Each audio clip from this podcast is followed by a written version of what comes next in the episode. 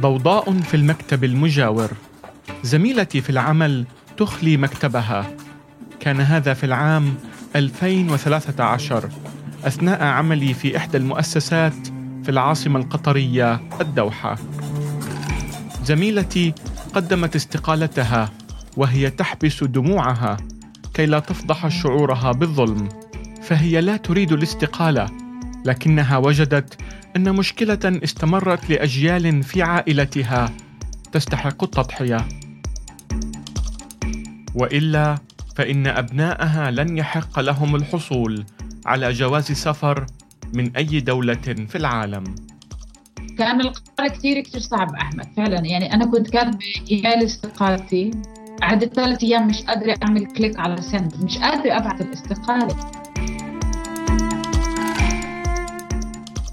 فزميلتي على وشك أن تترك بيتها وزوجها في رحلة طويلة وشاقة لإنقاذ مستقبل أبنائها. وها أنا بعد تسع سنوات من الغياب أتواصل معها لأكتشف قصة أغرب مما كنت أتخيل.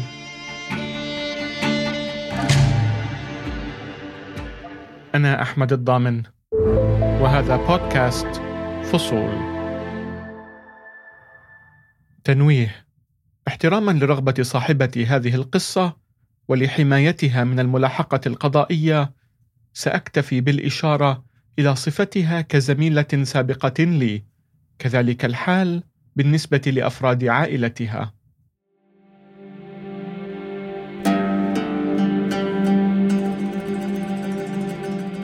أنا بالأصل من يافا. بابا انولد بيافا. بابا أهله وقت 48 آه، لجأوا آه، لغزة فاللي لجأوا لغزة أخذوا وثائق مصرية. الوثيقة المصرية هي وثيقة لإثبات الهوية حصل عليها الفلسطينيون الذين لجأوا إلى قطاع غزة أو عاشوا فيه بعد نكبة عام 48 رغم أن معظم الفلسطينيين الذين يعيشون في غزة اليوم استغنوا عن هذه الوثيقة التي لا تعترف بها معظم دول العالم لكن حاملي هذه الوثيقة الذين استقروا في دول أخرى لم يحق لهم الحصول على جواز سفر آخر. يصعب على حملة الوثائق الذين لا يقيمون في مصر تجديد هذه الوثيقة ويعاملون معاملة الأجانب. فلا يحق لهم العودة إلى مصر بعد الخروج منها.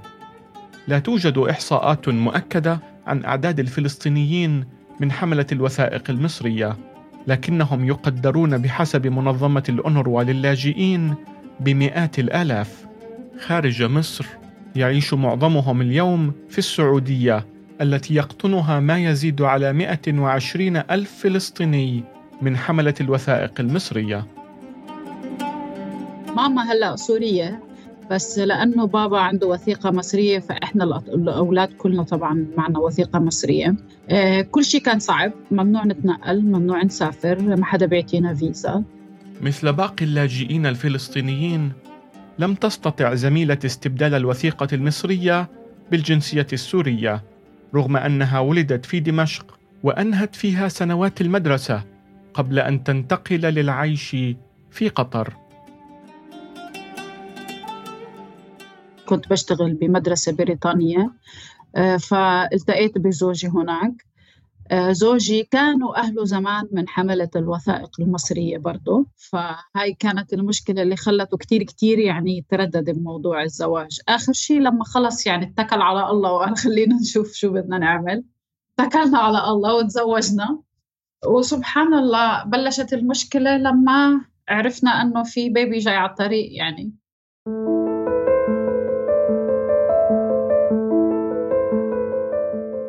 أصلا حمل كان غير مخطط له.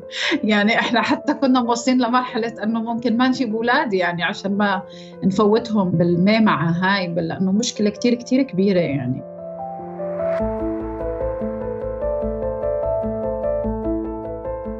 زوجي حاول إنه يطلع جواز فلسطيني أول إشي. حاول يجدد الوثيقة المصرية القديمة اللي كانت معه السفارة المصرية رفضت رفضا قاطعا. وبدأت المشاكل منذ أن رزقا بطفلهما الأول. صارت المحاولات كثيفة جدا لأنه حياتنا كلها تعلقت. هذا الولد حتى شهادة الميلاد ما كان عنده لأنه مش عارفين نكتب جنسيته شو.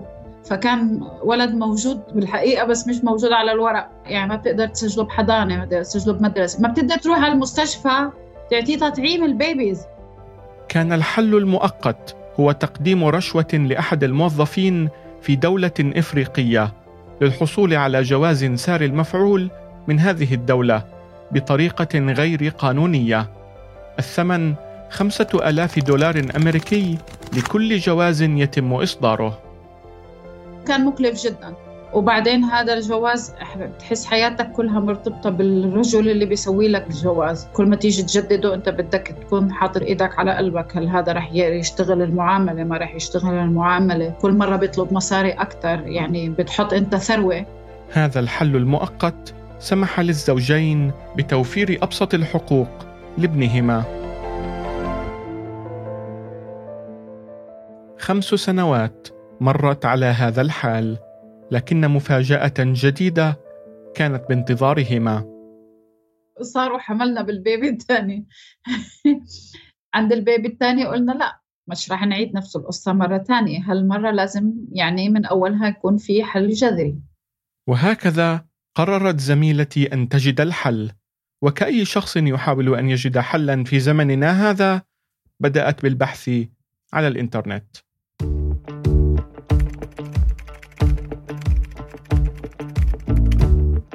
شو هي البلاد اللي بتعطي جنسية للمولود لما ينولد.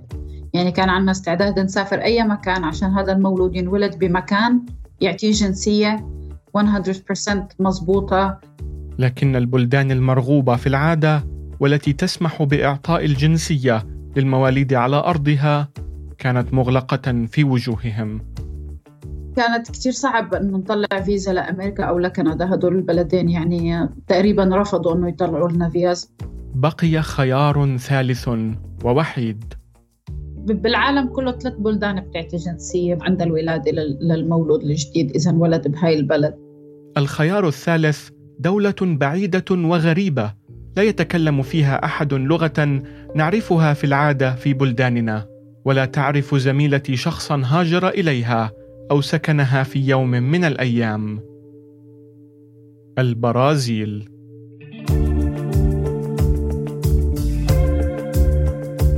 أنا كنت بعمل بحث على الإنترنت طول الوقت. قابلت محامين يعني اونلاين عشان أحكي معهم واسالهم على هاي المواضيع كلياتها. إيجاد محام يتكلم الإنجليزية لم تكن مهمة سهلة. كنا بس بدنا نضمن إنه واحد يقدر يستقبلنا بما إنه إحنا ما بنحكي اللغة البرتغالية وهون ما في حدا بيحكي اللغة اللغة الإنجليزية كله بس برتغالي. ويعرفنا على مستشفى منيح على دكتورة آه، منيحة. يعمل لنا معاملة شهادة الميلاد والجواز ونسافر وخلص. يعني كانت المهمة إنه بس إحنا نيجي نولد نطلع جواز للبيبي ونسافر. الحصول على الفيزا كان سهلا. جواز السفر الإفريقي سهل الأمور على العائلة لكن السفر نفسه لم يكن مضمونا. الخوف أول فترة كان أنه ما يخلوني أسافر وأنا حامل فكمان هاي خلتني اضطريت أطلع بكير شوي تقريبا بنص الشهر الثامن وتحاول أنك تخبي الحمل وتحاول أنك تشفط حالك. بس أنا أخذت موافقة من دكتوري يعني لساتك بتقدري تسافري؟ لسه الولادة بعيدة. بدنا نتأكد إنه ابننا ما راح ينظر لا سمح الله صحيا. شيء تكون مستشفى منيح تكون دكتورة منيحة تكون فاهمة علي آه أنا شو أنا شو بدي. يعني بما إنه الدكتورة ما بتحكي إنجليزي وأنا ما بحكي برتغيز إحنا غبنا شهر ونص عن قطر. وطبعا ما كنت بقدر إنه يعني صعب إني أطلع لحالي. لا كمان زوجي أخذ إجازة وطلع معي. رحلة طولها في العادة 14 ساعة. بدأتها العائلة في عام 2010 من الدوحة حتى وصلت الطائرة إلى مطار ساو باولو في البرازيل. أول مرة بحياتي بوصل أمريكا اللاتينية.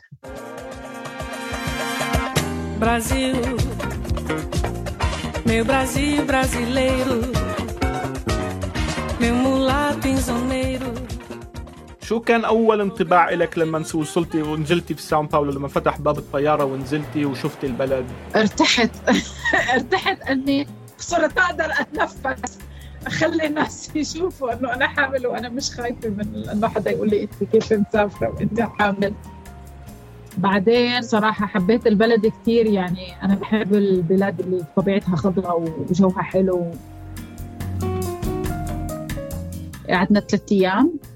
وبعدين رجعنا نزلنا على بورتاليغري مدينة بالجنوب هي عاصمة الولاية الجنوبية اسمها هيو جرانج دو سول آه، لأنه المحامي اللي اتفقنا معه عايش هناك فنزلنا عشان نكون قريبين عليه. طبعا كل كل يوم نصلي استخارة شكل. بس الحمد لله الله سهل. تعرفنا على دكتورة زي ما بتقول بنت حلال. بنتها تحكي إنجليزي فكانت بنتها معنا طول الوقت تترجم بيتقبلوا الغير. فيعني بتحسهم إنه بدهم يساعدوك بس إنه اصبر شوي خلينا نفهم على بعض. هذا الشيء كمان شوي بيساعدك مش إنه شعب لئيم. الحمد لله صارت الولادة وصرنا خلص. أول ما إجا المولود صرنا بدنا إنه يلا لازم بسرعة نطلع الجواز تبع الولد عشان بدنا نلحق نرجع. إحنا عندنا فترة أنا أخذ إجازة من شغل أنا حتى لسه إجازة أمومة بس زوجي أخذ إجازة. لأنه مش مصدقين إنه إحنا واحد فينا رح يكون عنده جواز حقيقي يعني إنه جواز يعني عارف شو جواز سفر؟ عمره بحياته لا بحدا بعيلتي ولا بعيلة أهل زوجي ولا حدا كان عنده جواز سفر. كلنا وثائق ومبهدلين يعني مع المحامي وطبعا عم ياخذ مبالغ خيالية يعني مش أقل من 6000 دولار إحنا دفعنا بس لهذا المحامي عشان يخلص لنا كل هاي الأوراق. وشو كان شعورك لما مسكتي جواز حصل عليه ابنك الثاني؟ ما بقدر أوصف لك شعوري بصراحة يعني بدي أقول لك بكيت بدي أقول لك بعرف اللي عم بيبكي وعم بضحك بنفس الوقت. لم أكن قد تعرفت على زميلتي خلال هذه الأحداث في حياتها بعد وقد تكون قصتها حتى الآن متوقعة ضمن الفلسطينيين من حملة الوثائق الذين يرغبون في تجنيس أبنائهم. لكن القصة على وشك أن تصبح أكثر غرابة بعد أن حاولت زميلة السفر إلى دول عربية مع ابنها الأول الذي ما زال يحمل الجواز الإفريقي. صرنا كل ما بدنا نسافر على مكان تروح على السفارة تقدم على فيزا بدي آخذ ابني معي يعني ما راح أسافر لحالي. شو هذا الجواز؟ من وين انت جايبتيه؟ آه لا هذا بده معاملة أمنية خاصة. أنه ليه يعني طيب ما هي بلد أفريقية معروفة يعني. بس لأنه أنت من جواتك خايف أنه أي بأي لحظة حدا يقفشك أو يقول لك لا أنت مش قانوني. بتضلك عايش بالتوتر محاولة بعينها مع دولة عربية أخرى حفرت في ذاكرتها تجربة قاسية. آه، كنت رايحه أقدم على فيزا. بهدلوني بهدلة يعني الله لا يورجيك. الله لا يورجيك. شافوني أنا وثيقة فلسطينية وابني جواز أفريقي أنه لا أنت شو في أنت مش مزبوطة. قال له ليش أنا مش مزبوطة؟ بدك تقنعيني أنك أنت متزوجة واحد أفريقي؟ قلت له أنا متزوجة واحد أفريقي شو فيها يعني؟ وين المشكلة بالموضوع؟ آه طيب إحنا بدنا أسبوعين لندرس الفيزا تبع ابنك. لازم نطلع له وموافقة أمنية خاصة من وزارة الداخلية. قلت له خير إن شاء الله شوفي يعني طفل هذا؟ قال هيك قلت له طيب بعد أسبوعين اتصلوا فينا تعالوا رحنا على السفارة. قال إحنا ممكن نعطيكم الموافقة الأمنية الخاصة هي بشرط إنك تثبتي إنه مقدم الطلب يا دكتور يا مهندس يا مدير. قلت له excuse me أنت شفت مقدم الطلب صورته؟ طول عمره سبع سنين كيف بده يكون مدير أو مهندس أو طبيب يعني؟ آه والله هيك القانون ما هيك القانون. طلبنا مقابلة خاصة مع السفير فتنا عند السفير قلنا له يعني أنتم اللي عم تطلبوه تعجيز يعني. كلمة من هون كلمة من هون قال okay خلص بنشوف أنا هاي ال process كتير كتير تعبتني نفسيا فعلا يعني. بتذكر طلعت من السفارة ركبت بسيارتي إذا كلمة أجهشت بالبكاء هاي لا تكفي. أنا يوميتها حسيت عيوني رح يطلعوا من وشي لأنه شو ذنب هذا الولد؟ شو ذنبه؟ أنه إذا هو لسه هلأ عمره سبع سنين شو بده يصير فيه بحياته بعدين؟ فبهاي اللحظة أنا قررت أنه لا أنا رح أغير حياة ابني. من اليوم وطالع حياته رح تتغير للأبد. أنا راح أدور على حل يكون أول إشي قانوني وصحيح مية بالمية. ثاني إشي يكون دائم لمدى الحياة. هاي الحلول المؤقتة ما عاد بدي إياها.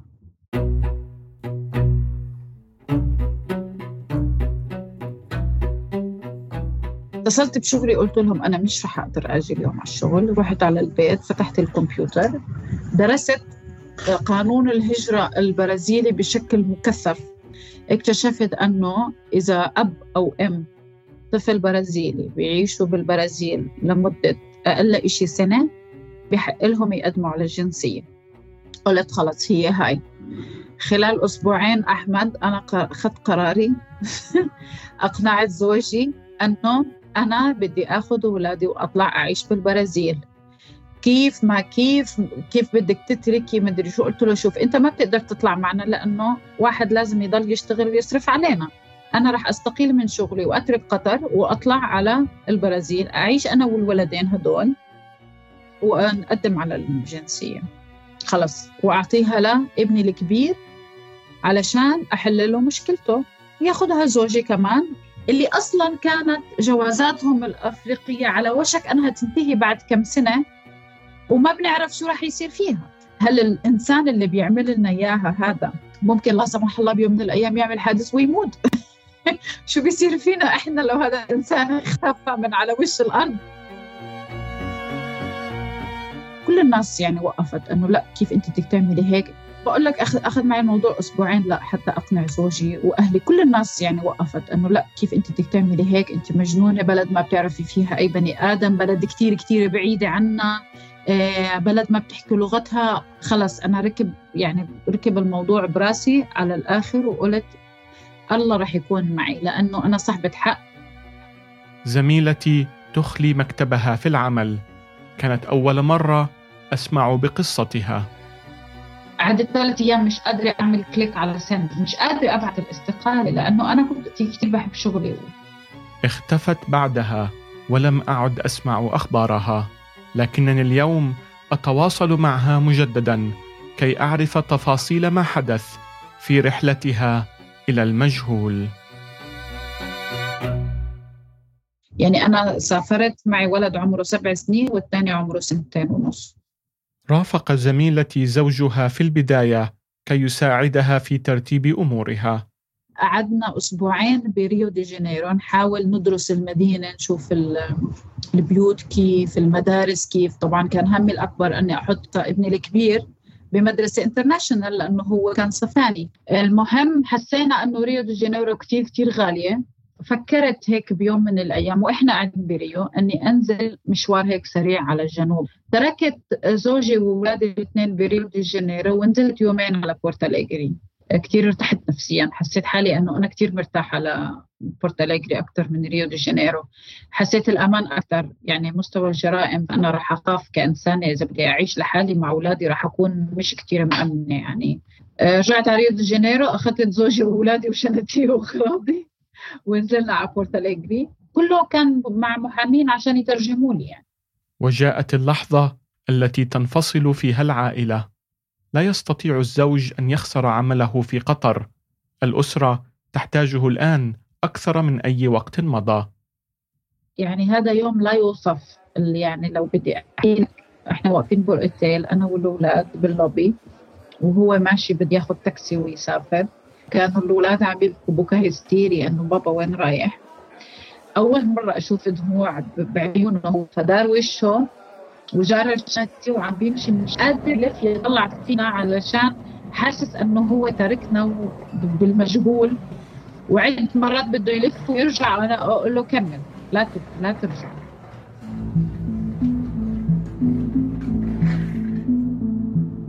سافر رجع زوجي على قطر وأنا لقيت بيت بمساعدة المحامي طبعا.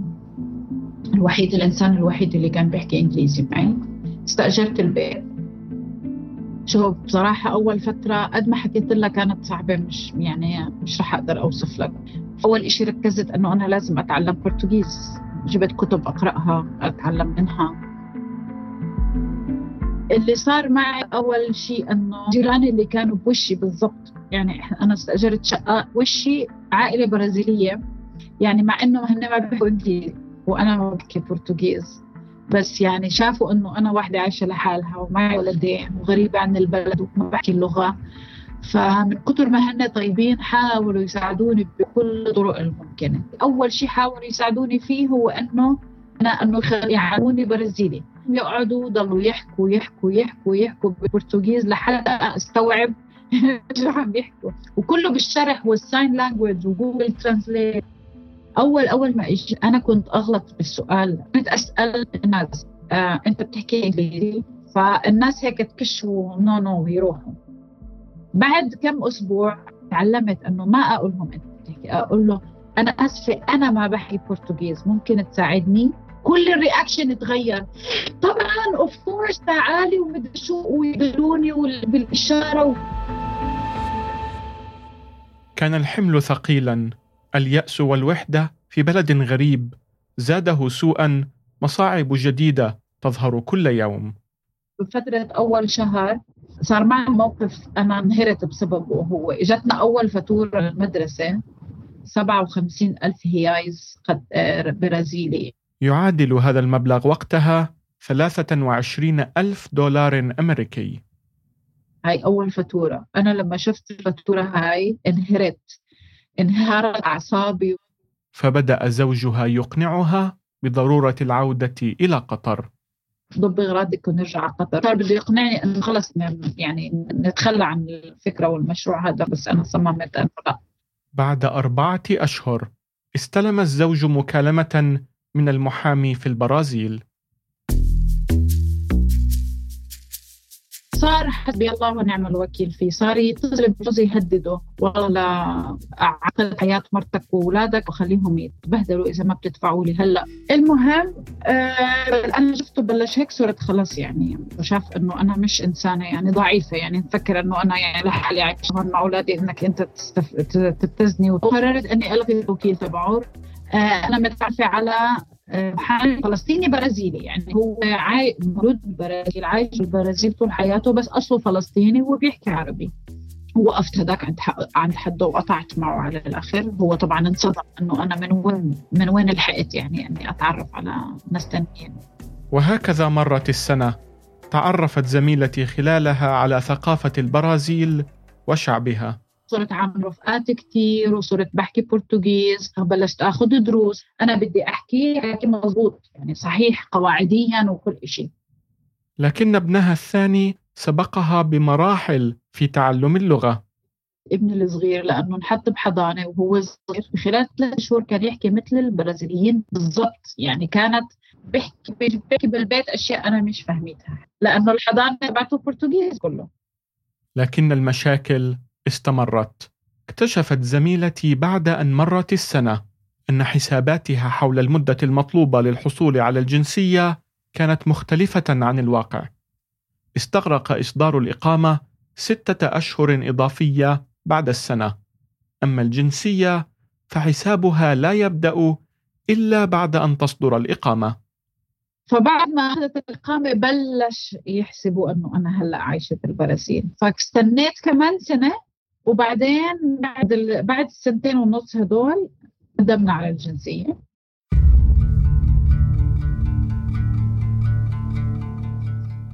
لكن صدمتها كانت كبيرة عندما علمت أن المشروع كله على وشك أن يفشل. رحنا نقدم على الجنسية أنه ما قبلوا أنه نقدم لابني. أصلا أنا عاملة كل هذا المشروع علشانه. تخيل. ليش؟ لأنه لو كان فايت على البلد عمره قبل خمس سنين كان ممكن. جيت وقررت تعيشوا هون. كان صار عمره سبع سنين. صعب الموضوع إنه يأخذ الجنسية من أخوه. فبلاش يأخذها من أخوه. أخذها أنا وبعدين أنا اعطيها لأنه أنا ما كنت برازيلية. فهون طبعا العالم كله كولابس حوالي لأنه أنا كل اللي عملته بحياتي كرمال هذا الولد وتيجوا هلأ تقولوا لي ما بتقدري تقدمي على الجنسية فيعني انهرت انهرت, انهرت فعلا يعني.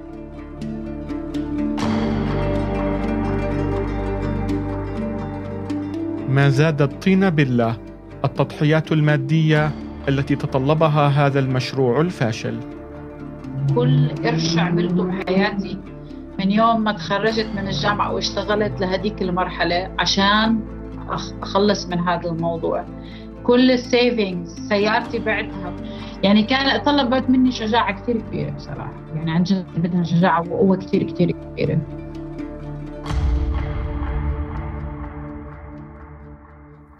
كل ما طلبته العائلة هو أمل جديد. وهذا ما وعد به المحامي البرازيلي ذو الأصول الفلسطينية على طول المحامي قال لي لا ما تفقد الامل وان شاء الله هون الناس بتسمع وبنقدر نفوت على المحكمة ونقدم مثل استئناف، فتنا على المحكمة وقدمنا استئناف أول مرة وثاني مرة وثالث مرة. ولم يكن هناك فائدة وقتها من الاستمرار في المكوث في البرازيل. بس رجعت على على قطر إنه رجعت رجعت الولد على مدارس بقطر لأنه كان صار لهم أكثر من سنتين ونص عايشين من دون أبوهم كثير صعب. يعني ابني الصغير أول زيارة رحناها على قطر ما عرف أبوه.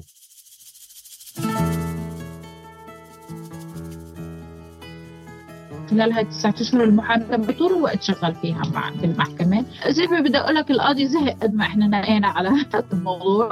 مع الدعاوى اللي شغالة ليلة وعش... 24 ساعة. شهر 7 2016 اتصل في محامية قال لي تعالي طلعت موافقه ابنك. ثاني يوم على طول كنت راكبه الطياره وأخذ أولادي. فجأة هيك وافقوا. يعني قالوا لنا إحنا رح نعمل لكم استثناء.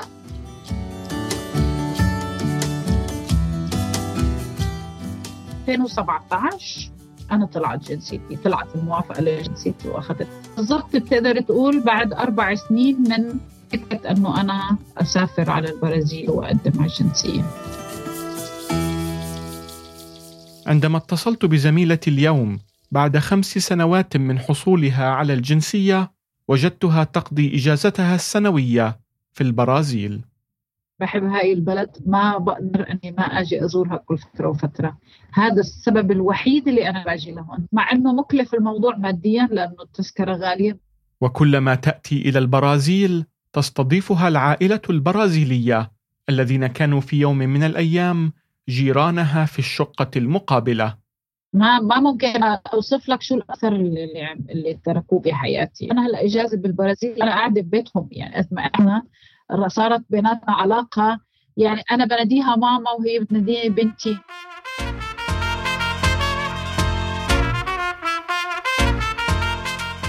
وبصراحة أحسن قرار اتخذته بحياتي. بفكر أنه إن شاء الله هيك يوم من الأيام أشتري بيت هون وخلا بشوف حياتي هون. علاقتنا صارت ايموشنال يعني كثير كثير قوية وكأنه فعلا هاي بلدنا. نحن في بودكاست فصول لا نشجع على الهجرة إلى بلد أو لآخر لكن قصة زميلتي تعبر عن حال اللاجئين الفلسطينيين بعد أكثر من سبعين عاماً حملة الوثائق في يومنا هذا يبذلون سنوات من عمرهم ويتحملون خسائر مادية كبيرة كي يحصلوا على جواز سفر. يشكل هؤلاء جزءا من 12 مليون إنسان حول العالم بحسب الأمم المتحدة لا يمتلكون الحق للحصول على جوازات سفر. وهنا نسأل: هل جواز السفر حق لكل إنسان؟ وهل أفقد أملي في حياة كريمة إذا فقدت هذا الجواز أنا أحمد الضامن وهذا بودكاست فصول